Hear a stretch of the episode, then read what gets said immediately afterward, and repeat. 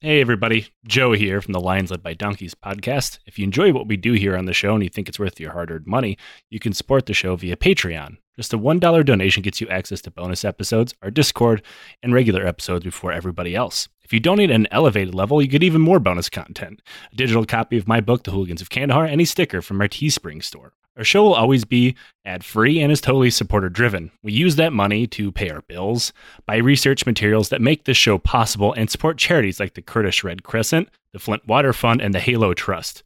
Consider joining the Legion of the Old Crow today. And now back to the show.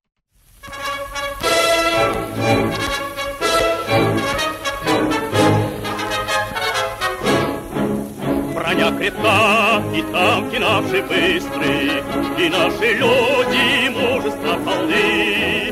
Hello, and welcome to yet another episode of the Lions Led by Donkeys podcast. Uh, oh man, I accidentally put my NPR voice on like I was recording History of Armenia. I'm Joe, and with me today is Liam. What's up, Liam?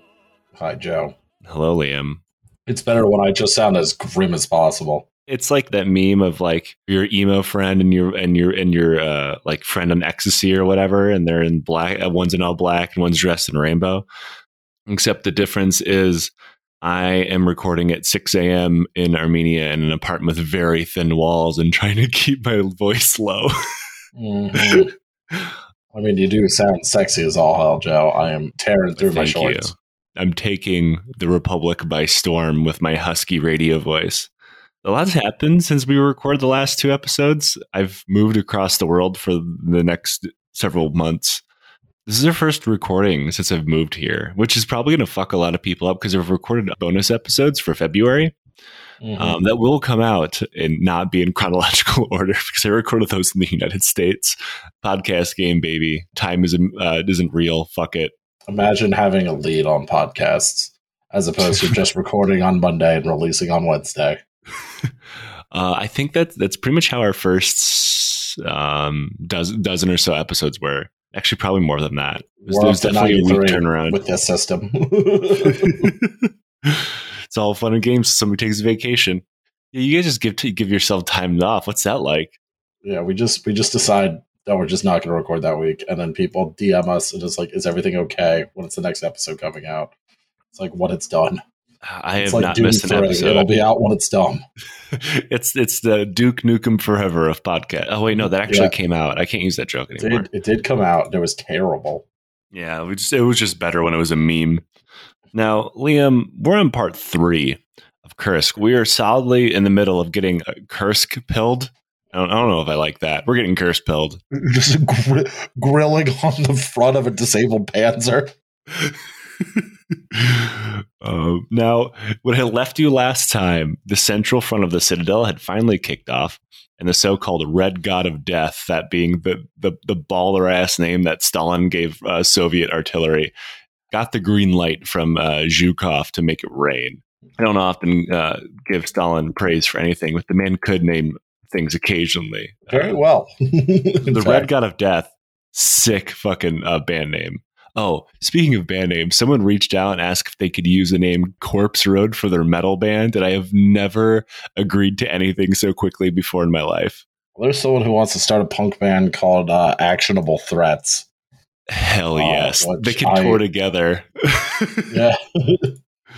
the Dave Bethay Extended Universe team up tour. Hell yeah. I'd pile into a half air conditioned uh, room to watch that. I hope they tour in like a really shitty '80s slam van. Mm-hmm. That's your band and you do that, let me know. and in one of the greatest examples of quantity as as a quality all of its own, the Soviet artillery totally botched its- its attempt in taking out the German guns.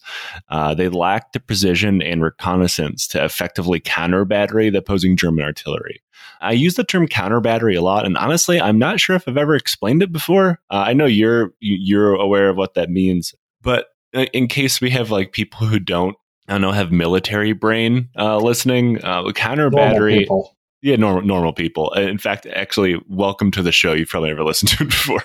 Uh, why are you listening to part three? Go back and listen to part one. Sorry you're here. Um, they got lost on their way to like um, I don't know. 99% visible. they get lost on the way to their, their local true crime podcast.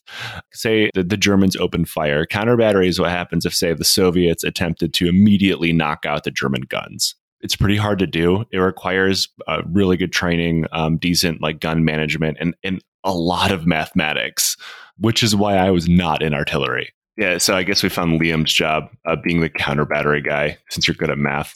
Oh, buddy. Oh, don't don't give me too much credit here.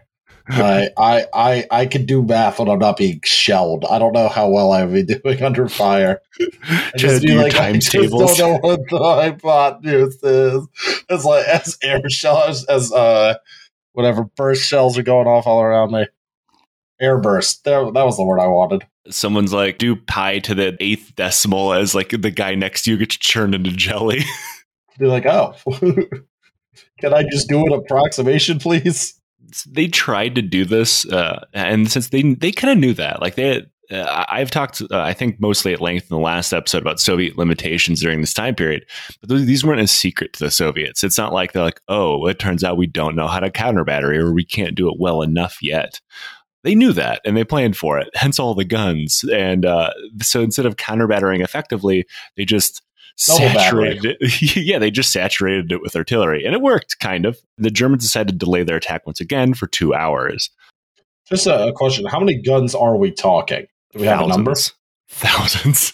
I know thousands, Joseph. I meant how like how many thousands? Um, I I think the the Soviets have. I want to say because this is like one of the bigger bombardments of the entire war, outside of like uh, I believe the one that they opened the assault on Berlin with, which was Sure. famously gigantic.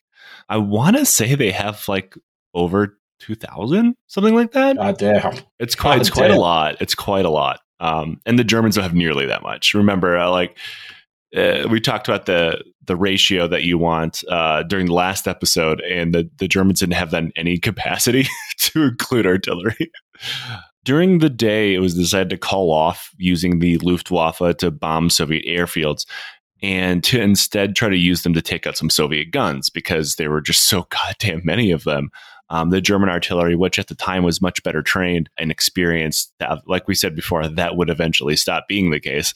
Uh, but they attempted to reroute the Air Force to bomb some of the Soviet guns uh, because there was, there was one thing they absolutely did have the advantage of. Now, the Soviets had deployed a huge amount of fighter aircraft to defend the salient, but due to their tactics, they were set up only like a piecemeal fashion.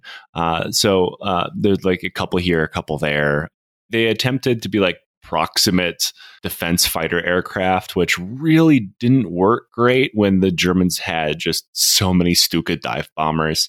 A really big problem is like there would be a response from the Soviet fighter aircraft, but uh, as the Stukas attacked Soviet artillery, there wouldn't be nearly enough of them in any immediate vicinity to fight off the attacks. Do anything about it, right? Sure. Yeah, uh, and that kind of worked. Um, and the the Stuka attack went on for about two hours uh, before the Germans finally sent in the infantry. Now, a lot of these infantry attacks, like we talked about in the last episode, were totally unsupported due to the previous mentioned lack of everything else other than human bodies that the Germans were currently Human wave attacks are famous for working well, though, right? That's what I've Yeah. always heard. Of course, no notes. This is actually the final episode, uh, and I'm now coming to you from. I don't know. I'm not. I'm not going to say the German Reich of Armenia. That sounds rough. No, we're not doing that. um, uh, and also, um, they also had a lack of of human bodies as well. So, like, these, these could only go on for so long. Like, we're not talking about the Somme here. Where they had like millions and millions of men in reserve. Remember, the reserves were pretty much their front line now.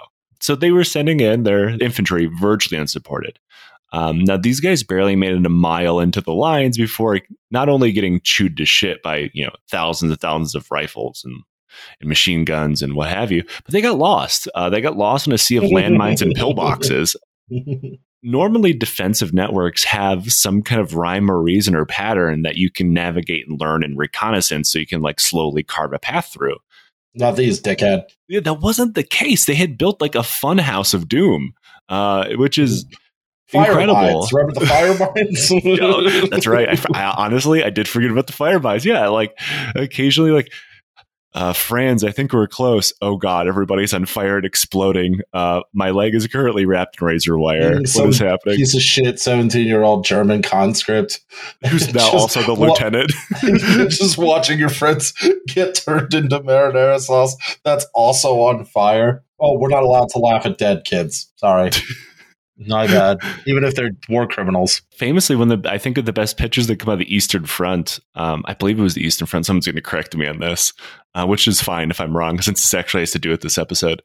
Uh, there was uh, like not a Hitler Youth member because uh, they weren't quite being pressed in the service quite yet. Uh, though they, granted, you could be 16, but they weren't technically Hitler Youth. So, haha, Right. technically, I'm correct.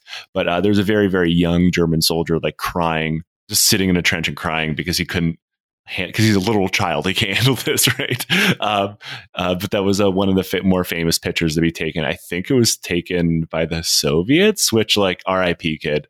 But yeah, like so these these infantry attacks were just straight up getting lost, uh, and in other cases, support attacks went much better. Though the term "much better" here is very very relative.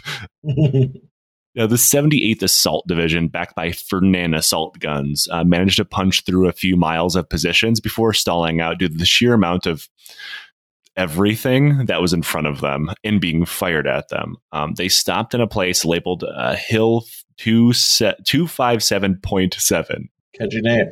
It's um, a lot of the smaller battles of Kursk are a lot like the battles of Vietnam, where they're just named after a hill because again there was nothing in the salient other than soviet defensive works. And because the defensive works didn't make any sense they had to just simply label things based on uh, how tall a hill was on their map um, which is never a good sign. Battle of Funhouse Jungle. and the germans affectionately nicknamed this hill panzer hill. Now, the 78th assaulted the hill multiple times, assuming, like in the early stages of the war, the Soviets would break at the sight of an armored supported assault. This is something that the Germans called tank fright.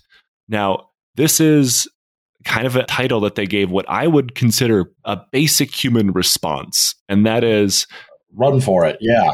yeah, a tank charging at you means like time to get the fuck out of here, bro. And this time it didn't actually work. The, like there was areas where tank fright still occurred, but the Soviets were over it at this point. Like even their conscripts that had never seen anything before Kursk, like the concept of like a wall of panzers coming at you was like just considered normal. Par for the course, sure. Yeah, like morale had caught up to the point where they're not going to run away. Also, not to mention where the fuck are they going to run away to? Or they're going to get shot if they do that. Uh, Are we not probably. are we doing not one step backwards at this point? Um, well, that order had certainly been published. Um, the the the usage of NKVD barrier troops is certainly overblown. I know I've talked about this before. I believe it was in the bonus episode for Enemy at the Gate. So maybe the the the non patrons haven't heard it, but like the concept of barrier troops did exist. So like the people shooting people as they ran, but mostly what happened is most people didn't get shot as they ran away. Um, that certainly looks good in a film, and like it does, uh, or Call of Duty One, uh, if anybody remembers that. Oh, what a great mission, dude. That was fantastic. But generally, what happened is you got arrested uh, for desertion and then executed later Yeah, that makes sense. after a quick but uh, no frills show trial. Yeah. Budget show trial. Yeah. God, Tavares, we only have like You got 15 20 cents. minutes, dude. Come on, Yeah. guys. We can't, we can't really afford a jury on this one, but like, come on, guys, that doesn't really matter. Get in the ditch. Now, instead of being inflicted by tank fright, the Soviet units just took that shit on the chin. The fighting devolved into hand to hand combat with bayonets, axes, and more than one boulder to the face. Oof. the Ferdinands, built with no supporting machine guns, found themselves overwhelmed by charging Soviet soldiers, climbing onto them and armed with grenades and homemade bombs. Uh, while others were shot at point blank range with anti tank rifles, which is how those worked pretty effectively, it turns out. Since we did the Pavlov's House episode years ago, I've had multiple people say actually anti tank rifles could still be used. And that, that's true. You're technically correct, which is not the best kind of correct when there's a tank charging at you. Generally, you couldn't shoot them at the front of a tank and expect to get damage. You had to shoot them at a weak point or failing that, point blank range, um, which the Soviets also knew and did. Now, At the end of the day, at the fighting in Panzer Hill, the Soviets held, and of the 45 Ferdinands in the 78th, only 12 made it out alive. Oh, not to mention all of the dead infantry.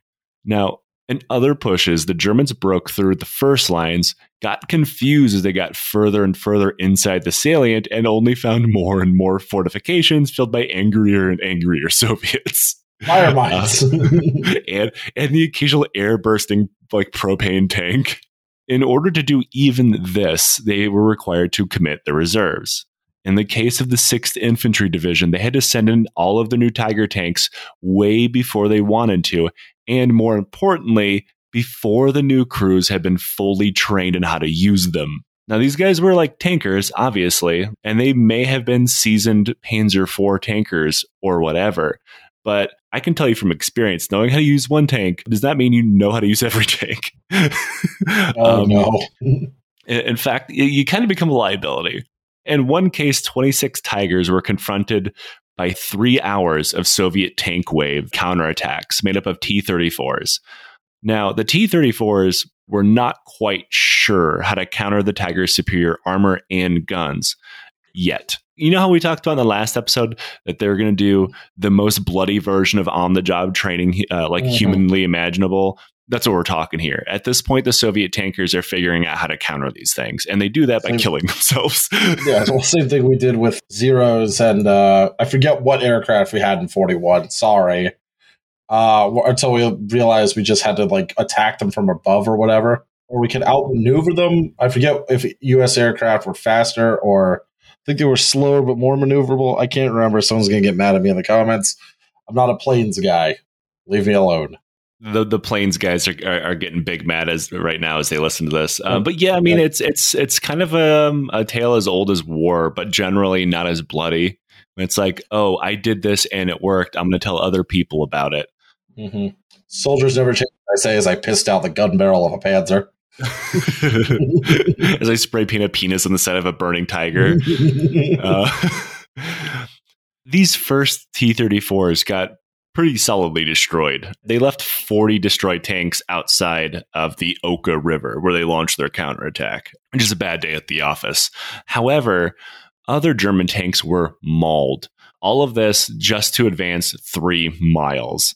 Remember, they have like hundreds of miles to, to get through. right. By the time the Germans got to the fortified village of Bobrek, the Soviets had finally figured out the best way to use their tanks to counter the Tigers. Now, this is something of a common thread of the Soviet army during Kursk, but also during the entire war.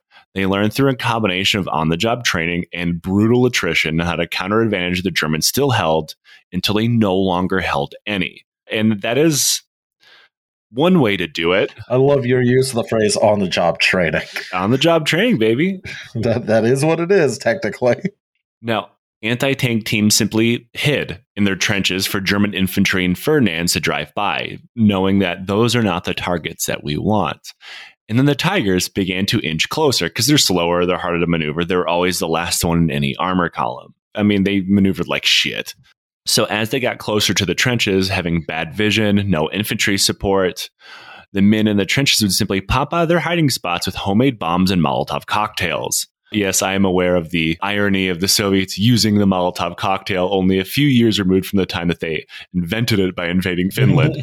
they would target the tiger's tracks to make them immobile and then climb up on top and throw fire bombs into open hatches or vision slots to set the tank on fire. What a hell of a way to die. yeah. If the suicide fire teams didn't work, anti tank guns would just hammer them from all sides at point blank range once the tracks were knocked out, slowly wearing them down through layers and layers of defenses. Or sometimes, which wasn't uncommon, like once the tanks tracks were knocked out, they became immobile, they started getting pounded with shit. The crews would just get out and run, and then you could just shoot the Mhm. crews. Despite the tank on tank superiority, it didn't amount to anything for the Germans. After smashing the T 34s at the river and at Bobrek, they were still forced to stop due to the non stop attacks by anti tank teams. They would simply keep coming and keep coming. It didn't matter if they knocked out the T 34s that came at them. It didn't matter if they fought off a couple of waves. Like, all right, send the next death team. Soviets love to wage a war of attrition, man. It's their favorite thing to do. Yeah, especially like during the Soviet times, betting on manpower when fighting the Soviet Union isn't the best way to go about things. yeah, and not to mention, say they get through, they get hit by more guns, run to more minefields, whatever. Then, as if that wasn't bad enough, once the tanks were pinned down, unable to withdraw, the Red Air Force would be called in. And that's when the Sturmovik aircraft armed with new shape charge bombs would bomb them to fucking hell, and nothing Oh, could Jesus. survive that. Not to mention, is it an airborne shape charge, but also, you know, generally it's landing on top of the tank, which is the least armored. So nothing is surviving these if it gets hit. Now, General Model committed 500 different armored vehicles, tanks, and assault guns just on the first day. Half had been knocked out by the end of day one. Now, These weren't necessarily catastrophically killed. By catastrophically killed, I mean like cannot be repaired, crews were killed, whatever. Many of these would be able to be repaired, but that still meant they were not supporting the infantry during the downtime it took them to be fixed, who were still out there fighting and getting absolutely mangled. walloped. Yeah, that's toasty. That's that's tasty. I mean, and that's just day one. oh god, I love when Nazis are turned into pasta sauce. By the end of the first day of fighting, the Germans had punched a nine mile long, five deep foothold into the Kursk line. And that meant, in case anybody's not keeping track of the defensive lines, which, like, why would you? That meant they were barely, just barely, the first defensive belt. and they had to get through the entire funhouse of fire mines, labyrinths, and angry Soviets who have been surviving off bread and vodka for three years. That's right. That's not an offensive I would feel real good about. I'm not gonna lie. What's funny is this punch was more than Stalin had assumed would happen, but not more than Zhukov. Zhukov was like, fine, let them get lost. We don't care. Um, because like we'll, we'll talk about this later, but like these aren't coordinated uh, strikes inward. Like um, you know, Model makes it nine miles in. This other guy makes it two miles in. This other guy makes it five miles in. They're effectively creating salients within the salience. That seems like a real good way to get it circled and killed.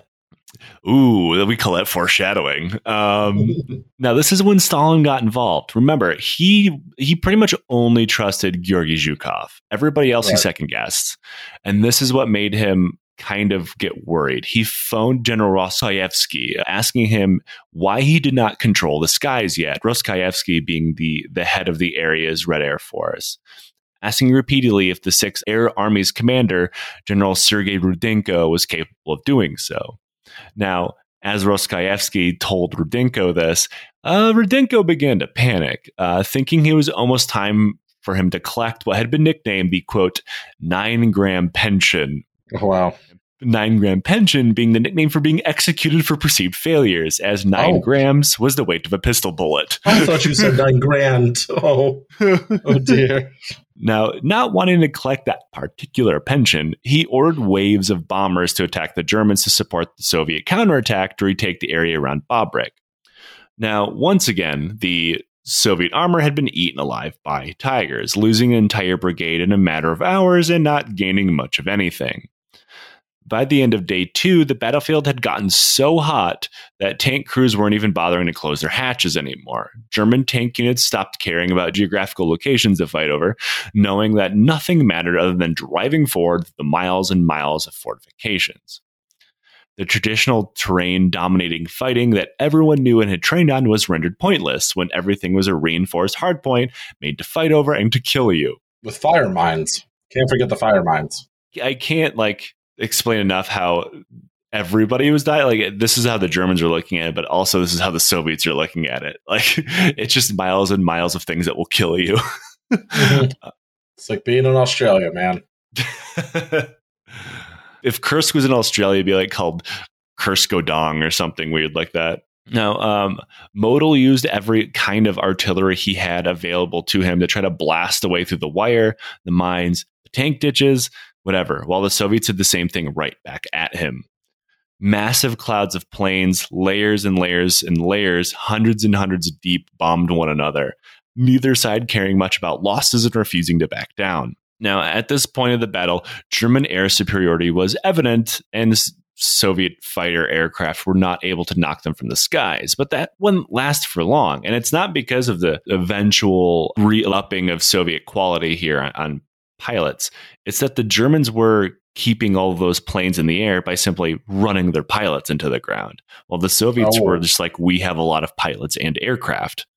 The much, much less numerous German pilots were being taxed to their last nerve. And remember, they started this on meth. Like they, that's Yeah. how they were functioning. And like even the meth that they were running on wasn't enough to keep them going. Now, these are simply people. Maybe you can rotate pilots out, but their planes flying around the clock like that badly needing maintenance and fuel, which was growing scarce. The same problem of that their planes were having as their tanks were having is like, hey, we need a, a new this or that. Like, uh, that'll be like a three day wait. It doesn't exist because the factory got bombed.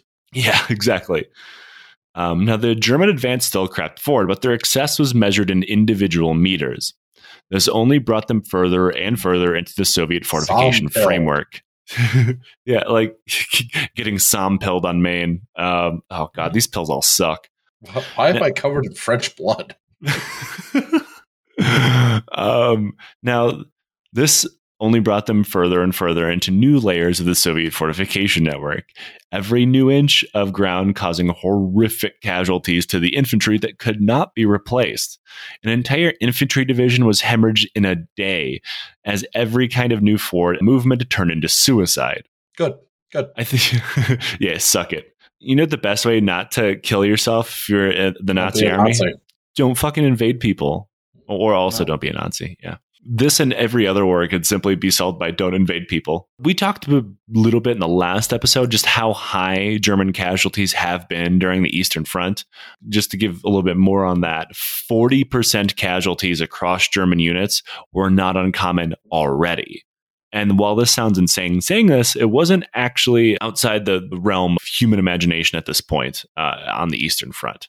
The problem was when you do that for so long, when you've just keep feeding 40% of every unit into a wood chipper with a hammer and sickle on it, you eventually run out of people to replace those 40% as they build up over time. Now, by July 6th, that being day two of the battle, the 9th Army Division's replacement pool only had 200 people per unit left. Oh, So, yeah, they're already hammering through their strategic reserves on day two. Uh, in case anybody's like Googling this to see how long this lasts, you realizing that, like, oh, how does this continue? oh boy, because does it. just guys vibing. just just vibes. At some point, it's just vibes. Not a cell phone in sight. Just dudes living their life, strangling each other to death and beating each other with rocks.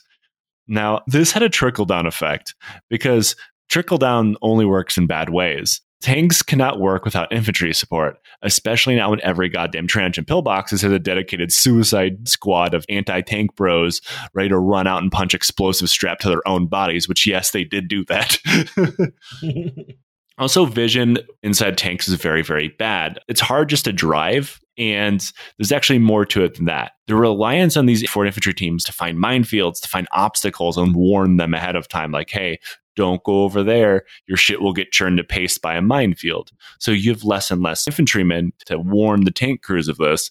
You have more Mhm. casualties on the armor itself. And this feeds right back into the infantry. Loop, Who- yeah. Yeah, a feedback loop that just fills body bags. Pasta sauce feedback loop. Yes. Ugh. It's like uh, the bag of soup, but it also has chunks of bone in it. No, it's bone broth, man. That's high in protein. There you go. Tanks kept getting ambushed and vehicles got lost in minefields, and anti tank teams easily surprised and surrounded tanks, picking them off one by one as they slowly made their way around each obstacle.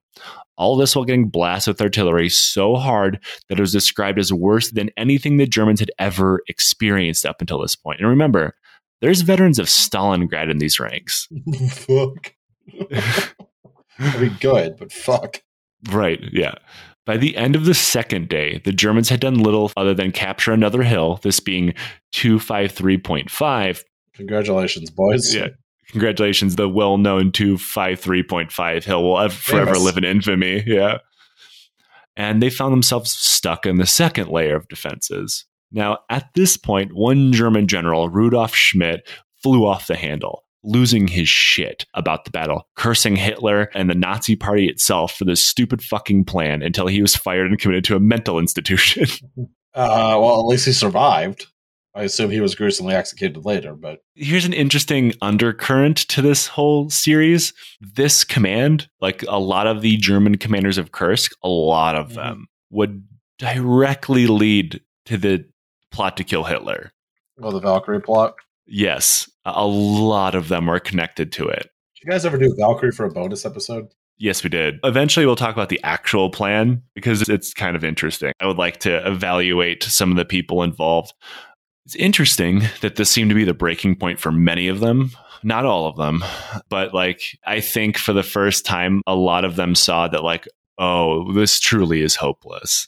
Like, even after Stalingrad, they didn't think things were completely hopeless. Well, some of them did, but not all of them. But Schmidt thrown in a mental institution. I believe his family was also taken away, but by the next day, Model was launching attacks with tanks alone because his Ninth Army had chewed through its entire infantry reserve, and most of the tanks had already been hastily repaired at least once. Now, the partisan attacks on German supply lines that we talked about during episode two, I believe, um, really began to hurt. At this point, there was so little fuel and replacement parts that Luftwaffe finally had to cut their attacks nearly in half because they simply didn't have the fuel left. Mm-hmm.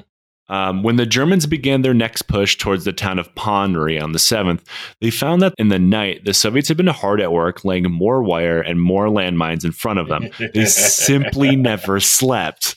Who's on meth now? everybody, everybody said. I, I think the U.S. also uh, exported their meth to the Soviets. I don't remember though. Um, now, the Germans unleashed the largest artillery bombardment of the war up until that time in support of the attack on Ponyri, but it, it just didn't matter. The tanks were so penned in by Soviet landmines, traps, and wire, they had to follow little trails that had been left open on purpose. This is seemingly something nobody ever thought of while they were being led down them. Like, weird, why does this one track not have any obstacles I'm on sure it's perfectly harmless. this porridge is too warm. Um, this porridge is full of landmines. this bear has a knife. They just got funneled into pre prepared kill zones for Soviet gun crews, of which there were over 100 gun crews per mile. oh Jesus! Now, each of these gun crews, these anti tank gun crews, are supported by ground assault teams. These are made up of like the anti tank squads as well as anti infantry, like shock squads. Like at this point, the Germans had walked into a 15 mile deep kill zone with nowhere to go, which is the best place to put your Nazis, in my opinion. The ground. That's where they belong. the Germans attacked the town five different times, and on the seventh, they gained nothing more but dead soldiers. Whenever they broke through in other places, they discovered that every open area they thought they could drive through was another minefield surrounded by hidden positions. And fire. And occasionally, yeah, air bursting fire bombs. Um, the Germans were already losing. They had lost the Battle of Kursk. Operation Citadel was completely and totally pointless. They were just not aware or too dumb to notice. They had already suffered tens of thousands of casualties, and enough tanks had been damaged that emergency repair parts were being ordered from Berlin, as well as hundreds of thousands of more rounds for tank cannons. They managed to prepare for this advance for weeks and already run out of ammo. Not to mention, not dying or getting your leg blown off didn't make things any easier for a German soldier, as the attackers had not slept for three days. Oh. Your accuracy, I imagine, is going to suffer at that point.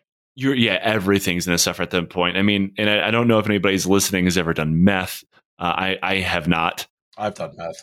I can't imagine after just ripping meth, like I think it was called Pervitin, if I remember correctly, ripping on meth for three days might keep you awake, but doesn't necessarily make you the most like capable human being on earth. Yeah, I wouldn't say I was the most stable person after day three or so. Now, Liam, I'm going to need you to do meth for three solid days. Okay. Step two, Uh, Joe, I'm clean now. I'm retired, man.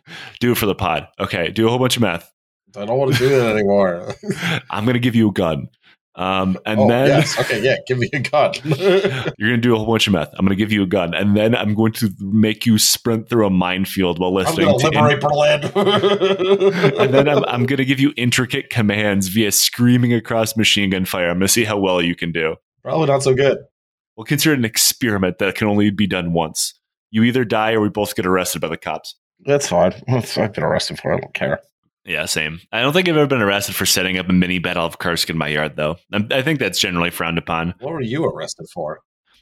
Uh, mostly vandalism and stuff when I was younger. Okay, I got arrested for uh, and disorderly, Nice. Yeah.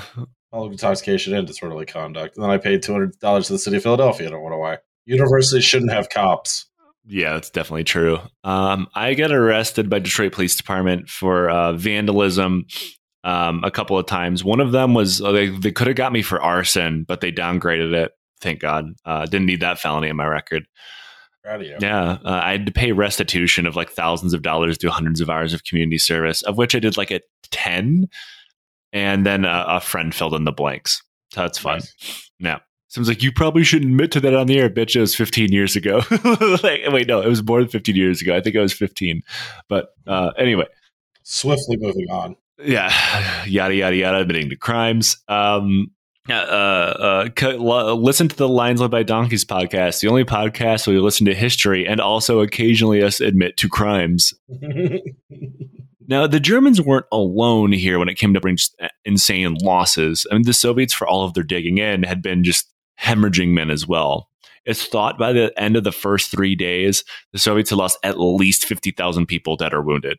Jesus. But remember, they had more than enough people to replace those losses virtually immediately. Like, there was no, like, all right, throw out all the dead bodies, fill it with new people. Um, like, there was no Rotate in, basically. Yeah. Yeah. remember Zhukov's entire plan was we can do this all day they can't We can we can remain irrational longer than you can remain solvent. thank you for editing that quote. Um, now in the south of the battle general Manstein was doing a little better. But again like i've said this is all relative. Better in comparison to Model is not that good. In charge of Army Group South, they were on the other side of the giant pincer movement that had been that would have been what the battle was meant to be should it have worked. Um, at this point, this is more of just a guy slamming his head against the wall than an actual pincer maneuver. Hoping it works out. Sure. Yeah, one of his commanders, Hermann Hoth, had been, uh, which is solid name. I, I generally don't give the, the Nazis props for anything. However, the name Hermann Hoth sounds like a sci-fi character. It does. It's actually what the Battle of Hoth is named after. That's not true. Uh, that's not true at all. Uh, but he had been sure that this entire thing was going to fail from the beginning. I mean, now he was present in Stalingrad, so he knew what failure felt like in the face of all of his higher command saying, "No, bro, this will totally work." Source. Trust me, bro. Hoth figured his best chances of pulling this off would be that if the plan uh, that involved driving in towards the town of Pokrova, his idea was okay, they have a lot more people than we do. There's no getting around that. So we need to drive the reserves into an open battle where we can fight them, like out of their fortifications, out of their firebomb littered minefields, what have you.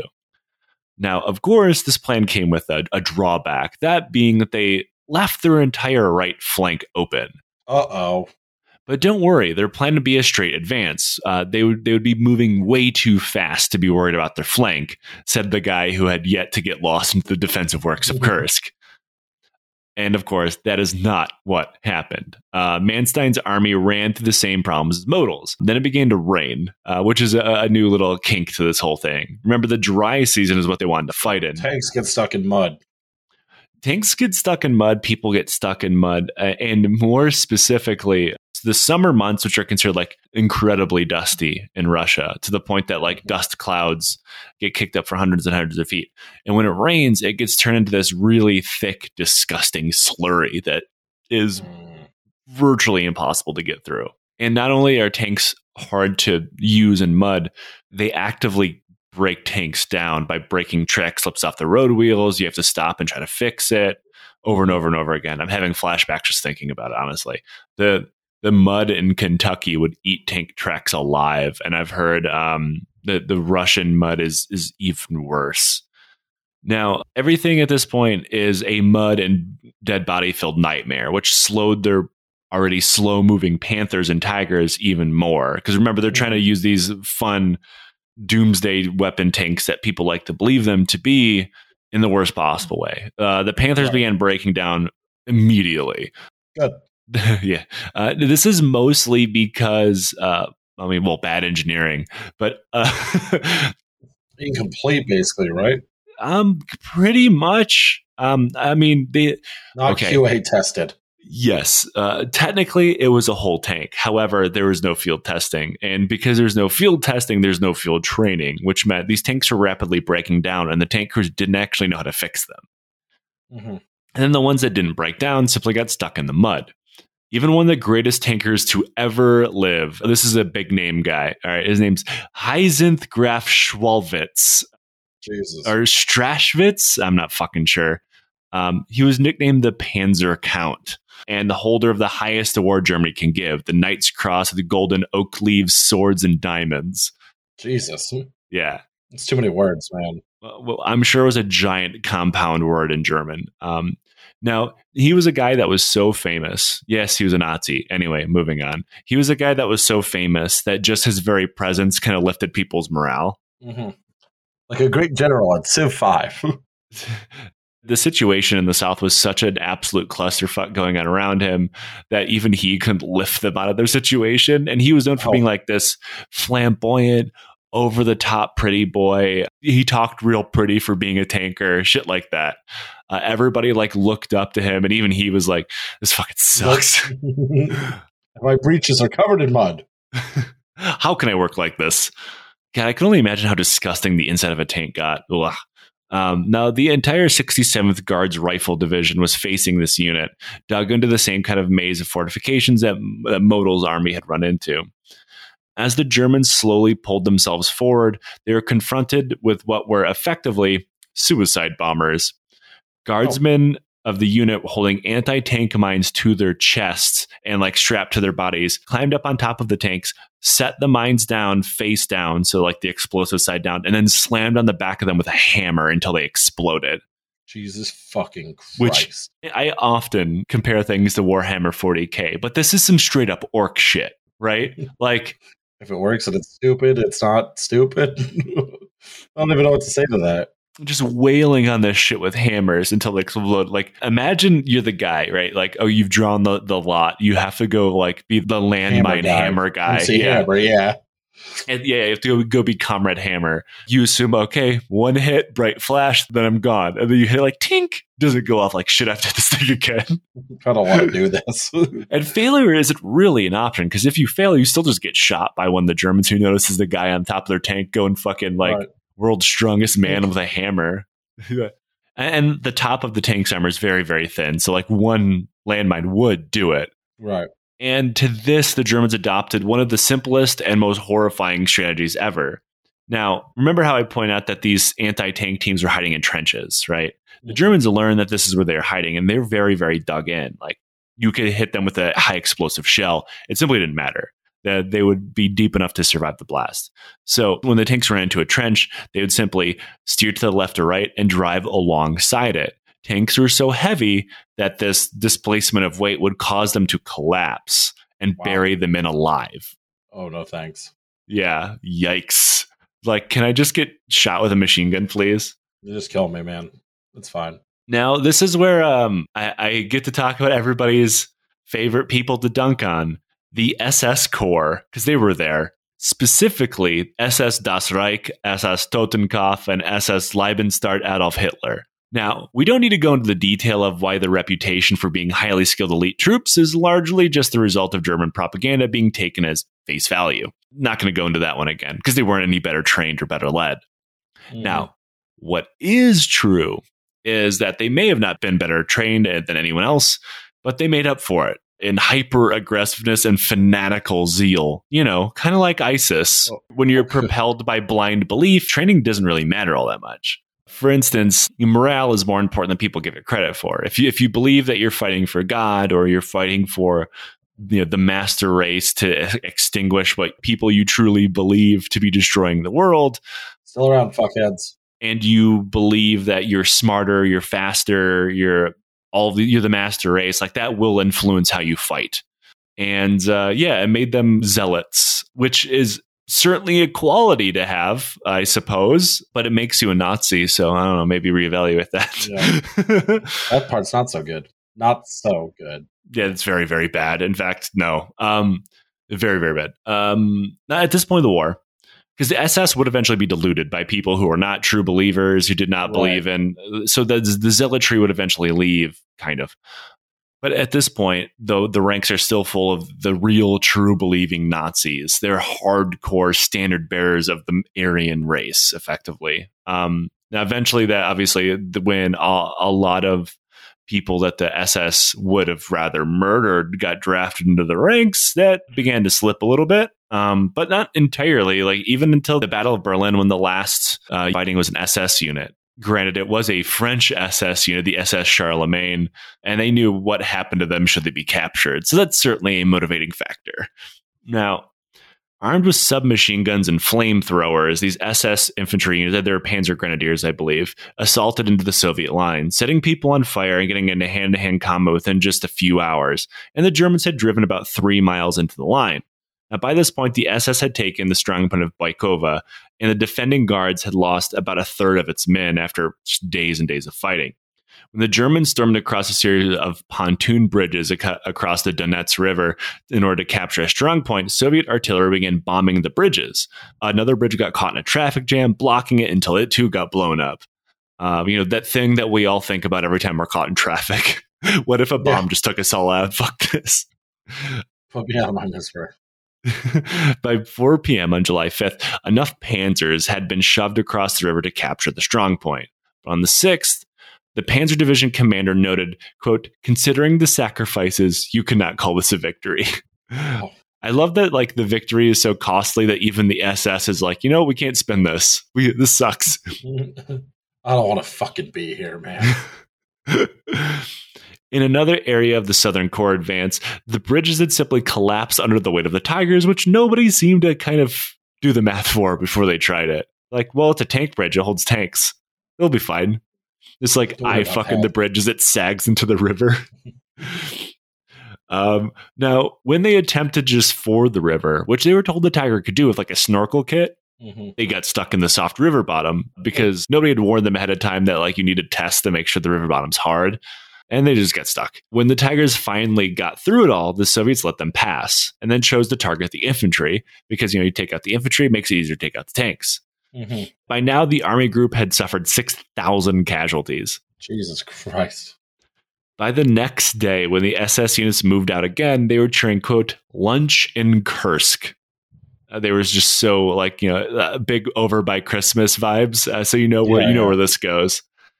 They were once again pinned in by marshlands and minefields. They found themselves under attack by something new: dog suicide bombers.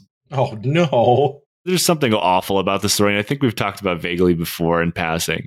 But the Soviets trained dog teams um, that had an anti-tank explosive on its back that was triggered when the dog ducked under a tank and had like a lever on top that when it hit something it explode. Now, unfortunately, the Soviets trained these poor dogs with their own tanks.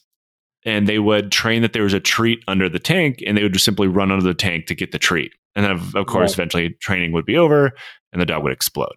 Problem was, the dogs quickly recognized, like, hey, that tank is friendly. That's the kind of tank that I trained under. I'm going to go dive under that tank Oh no. the dog suicide bombers were actually incredibly ineffective. They blew up a lot of friendly tanks as well. Oh, now, the Germans managed to advance anyway, using close air support and curtains of artillery, but only managed once again into the second line of defense. At this point, the armor commander in the area, a guy named General Vatutin, was getting screamed at because his armor counterattacks just kept failing over and over and over again. There's a reason for this. If you notice, I'm like, yeah, they, they were attacked by waves of Soviet tanks, but they're, they're like small groups. There, these small groups were were far too small to make up for the German Tiger and Panther superiority. As long as the Tiger and Panther were still running, you know that little caveat when it came to tank on tank combat. Uh, so he ordered in two full reinforcing tank corps. The SS units, barely advancing, grinding themselves to death against the Soviet line, had their entire right flank exposed.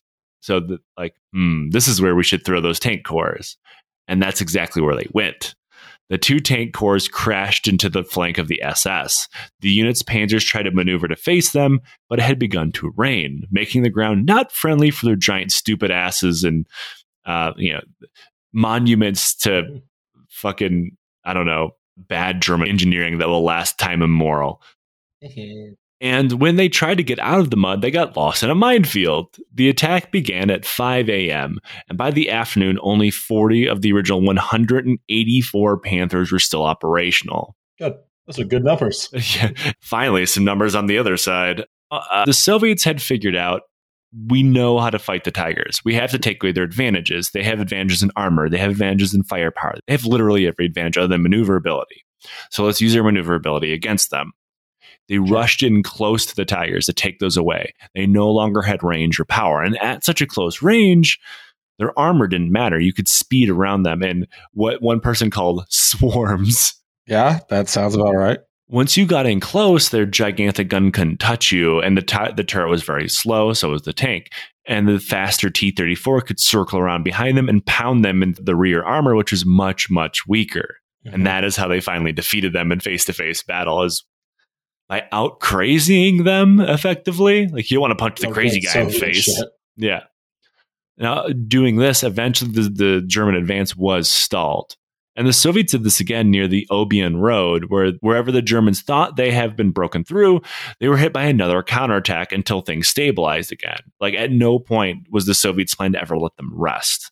Though eventually they did break through, going towards Pokorova, where they faced an endless counterattack by tanks in groups of 30 and 60 at a time, uh, seemingly erupting out of the nearby woods at random and like nobody could figure out where they were coming from. The Germans like, oh god damn, another wave of tanks. Oh shit, another wave of tanks.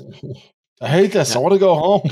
How many times do I have to teach you this lesson until you leave our gigantic minefield? Now, in a hilarious individual story, an SS company was pinned down in front of a railway embankment they're using for cover. When their platoon leader, like taking a knee and trying to guide his unit around, was shot. Uh, the bullet didn't hit him; it hit a smoke grenade that was hidden in his cargo pocket in his pants.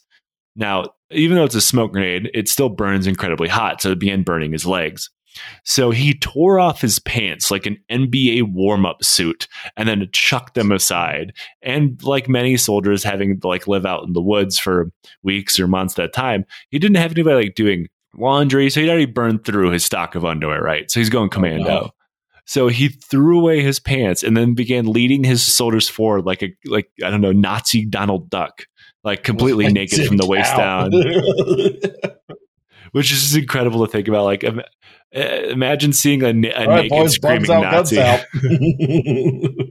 think it was Sierra Leone in Civil War with like general uh, butt naked, everybody ran into battle naked. naked, yeah. By the night of July 8th, Manstein realized something. His units were advancing. Shit, the SS had gone 12 miles in, which is a lot. But like we talked about before, they were not advancing on a unified front. Rather, they were creating other, smaller salients with each unit pushed forward independently as far as they could, or as far as the Soviets would allow them. Nobody had any reserves left, and as they advanced, their flanks grew more and more exposed as the salients grew deeper and deeper. And they didn't have the manpower to actually guard these exposed flanks. Instead of fixing it, he decided the only answer was to keep driving for Pokorova and hope that they could simply outrun the Soviets' advance. When other Germans attempted to advance down the Oboyan Road, they discovered they were completely lost and their maps were wrong. So that's kind of fun.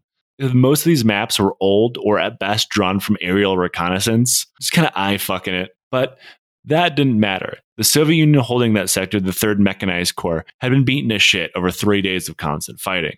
Their neighboring units had been pulled back, and their command described as, quote, on an island in the midst of a sea of fire. Oh, But it didn't help that the Luftwaffe was getting better at using tungsten core 30 millimeter cannon fire. So that meant that they effectively created, I don't know, yield A10s mhm. um, to dive bomb Soviet tanks as they moved in the daylight. It's, it's a problem. Like before, they had to worry about Luftwaffe attacks, but generally their tanks were safe, um, unless, barring some kind of like Jesus shot with a well aimed bomb. Mhm. Um, now, not so much. Now, whenever Soviet tank columns moved around the daylight to try to reinforce or you know throw those random waves out of the woods or whatever, they just get chewed up by the Luftwaffe. So, tank crews uh, decided to do something interesting: simply bury their tanks. They buried their T 34s down to the turrets, making them into armored pillboxes that were incredibly hard to knock out. And one of the weirdest quotes I found, a Tiger crewman said, quote, there were so many of them, they gave me permanent diarrhea. Every 30 minutes, I had to jump out and squat over the rear of the tank without the enemy noticing. Fair enough. I'd also probably have permanent diarrhea. Fellas, have you ever fought so hard you started shitting yourself? The tanks were really hard to knock out and see because uh, they were camouflaged into the ground. So it made it like it made them very hard to knock out via ground fire, right. but it made them incredibly hard to locate and knock out by the air. Now, this works defensively, but it also effectively takes those tanks out of the ability to counterattack. And one person was very unhappy with this idea, and that was Joseph Stalin, uh, which is not a person you want mad at you. The general that ordered the the bearing of the tanks heard about Stalin being very, very mad and began to worry about collecting that old pension, right? Sure. Now, the only thing that saved the man's life, even more than this plan actually working, was Zhukov, who's like, no, no, no, I said it was okay. It's fine. And then Stalin was like, fine, okay, but I don't like it. And Zhukov's like, noted. Go back to your fucking office. like it all you, fucking dislike it all you want. yeah. I have noted your displeasure. I don't care. Just play me a goddamn bass line. Go back to your office with all the weirdly shaped furniture, you fucking psycho. Mm-hmm. By the 9th, Model had temporarily suspended operations. His army had been fighting for four days without rest. Over 3,200 soldiers were dead for virtually no gain, and hundreds of tanks were being repaired. The reserves were depleted to the point that veterinarians and truck drivers were being given over to infantry units. Not to mention, at this point, everyone was low on fuel and ammo. And I can't imagine how much it must suck. Like, Dearest Fraulein, I have gotten the appointment of my dreams. I'll be a veterinarian far away from the fighting. Oh, what's that? I have to go to a place called Kursk? Oh, shit. my darling Fraulein, have you ever heard of permanent diarrhea? I have seen so many Russians. I simply cannot stop shitting. also, I have to say, this is not the last time I'm going to cite permanent diarrhea during the series. I have no idea why, but German soldiers constantly wrote about pooping, which unfortunately I can understand. I can, I get it. I've seen me do it. Now, it was becoming pretty obvious that the northern half of Operation Citadel was failing, but they weren't allowed to stop. This might have something to do with my Army Group Center, like we talked about, became a hotbed for anti-Hitler plots and, you know, more than a little planning down the line. While Model was never part of the plan to kill Hitler, in fact, most people consider him a pretty goddamn committed Nazi, a lot of his immediate subordinates were, and he knew mm-hmm. about it. And even he was like, yeah, I'm not going to say shit. Like, I get it. like, he refused to turn them into the Gestapo. Um, and a few of the people, like I, I'm, Model may have been one of them, but a lot of other people in the inner circle here, they knew people were openly talking about like, you know, Hitler, about it, sure. Hitler needs to go. And a lot of them like were like, yeah, I understand. I just won't take part. And like one of the excuses was like a Prussian officer doesn't mutiny as like that old like Prussian yeah. discipline. yeah, it's like fart noises. This entire thing, the reason why I bring this up, other than like it being like a cool little fun fact about the Battle of Kursk, is that this speaks way more to military practicalism than any mm-hmm. true anti Nazi beliefs of the anti Hitler plotters. Like, all of them benefited from a close. Even Klaus von Stauffenberg was a committed Nazi. Oh yeah, they just they wanted in. I think what we know about their like st- proposed peace settlement with the United States, they would have kept all of Germany's annexed territories. Yeah, yeah, he was a fucking Nazi. Yeah, all of the annexed territories, just none of Russia. Um, none of their military, quote unquote, military conquest. He was just mad they were losing the war. Yeah, um, I, I, Klaus von Stauffenberg was even okay with anti-Semitism until forced deep. He the only thing that he like ethically um, turned against him was like forced deportations. That was his. That That's was his guy. red line. Yeah, yeah. It's like really that. Like, where, where do you think this is going? Right. And I mean, the same goes for every important German military leader at the time directly benefited from being a Nazi, even if they weren't Nazi party members. Like Erwin Rommel was pretty enamored with Hitler, um, and he directly benefited from being, you know, uh, a loyalist. So the idea that they were, I, I consider them anti-Hitler plots, not anti-Nazi plots. Yeah, um, absolutely. Which is much more realistic, right? Now, it was on the 9th that Zhukov knew it was time the Germans no longer had the ability to break through the center, which means it was time for him to get ready to swing down his hammer, the reserve stationed up in the Orel this whole time, to storm through and end this shit. This would eventually be called Operation Kutuzov, which, like, if you remember back during uh, the French invasion of Russia, Kutuzov was the general who beat Napoleon. Right. I mean, using that term loosely, Napoleon really beat the shit out of himself He there pretty good. Himself, yeah. Yeah. Yeah. He didn't want to start too early, though. He wouldn't start until July 12th. And, and until then, all Soviet forces were ordered to hold the Germans exactly where they were. There would be no more allowing them to move into traps. Like, you will hold everything until then. With the main goal of stabilizing the lines so they knew where to hit. Like if the if everything was still fluid, it'd be really hard to launch a counterattack. So pin them down, do not let them move. While this was happening, the Germans were making their push towards the Psel River, which, in order to do so, they'd have to leave their right flank open once again. Instead of doing that, probably learning their lesson from last time, the SS units were sent in to secure it, which would require them to capture the town of Pokorova. The Soviets Well, knew been too good this. capturing stuff so far. I mean, so far the SS units were the the most uh, effective offensively, which is a low bar, very low bar. Uh, they were ordered to capture the town of Pokorova, and the Soviets kind of looked at this town on their map and be like, "We probably need to hold this, right?" Yeah. Now they knew that's where the Germans were probably going to go because, like, if I was attacking this area, that's where I would go. Uh, which is, you know, how you're supposed to think in a, in a defensive art framework. Not wanting to commit anything without confirmation, however, the Soviets held off. Any uncertainty was dispelled when General Rotmistrov, the, a Soviet uh, army officer, got lost uh, while driving down the road and stumbled across SS tank columns driving in the direction of Pokorova, nearly getting captured in the process. And that dispelled all questions about this shit's going down in Pokorova. We need to react. This laid the groundwork for what would become the largest tank battle in human history. And that is where we'll pick up next time. In our conclusion, part four of the Battle of Kursk. Woo! Oh, I love when Nazis get turned into pasta sauce, man. Uh, It's truly amazing. That is part three. Liam, thank you for joining me for this, the series of your choosing. I was a little bit worried about recording while I'm here. The internet's a bit spotty. Um, I'm traveling with my podcast travel kit, which is lacking a mic stand, uh, a second monitor, which makes this very weird. DIY as fuck. Yeah, uh, I'm recording in a very small office um, overlooking the Komitas area of Yerevan, and uh, eh, the walls are very thin. So I was a little bit worried, um, but traffic noise noises stay low. Hopefully, nothing my mic picked up. Um, but everyone, I hope you enjoyed uh, part three, and uh, thank you for joining us so far. Thank you for supporting the show. If you like what we do here, maybe consider donating to it and getting free stuff and bonus. Well, I guess it's not free if you give us money, but you get bonus stuff. Um, and the bonus stuff is, is in my opinion, uh, it's good. It's worth it. Give us a shit. Liam, plug your shows. Uh, 10,000 losses, and well, there's your problem. Listen to them; they're good. I've been on both of them. Buy his book. yeah, buy buy my books. Uh, the Hooligans of Kandahar and uh, the the the sci-fi stuff was I'm I'm very tired. Uh, Liberty of Death series. You can get it anywhere where books are sold, and maybe even for free if you have Amazon and you don't care, which I don't. Um, and until next time, um, uh, don't get lost in a field of of barbed wire and fire bombs. Later. Yeah, sucks to suck.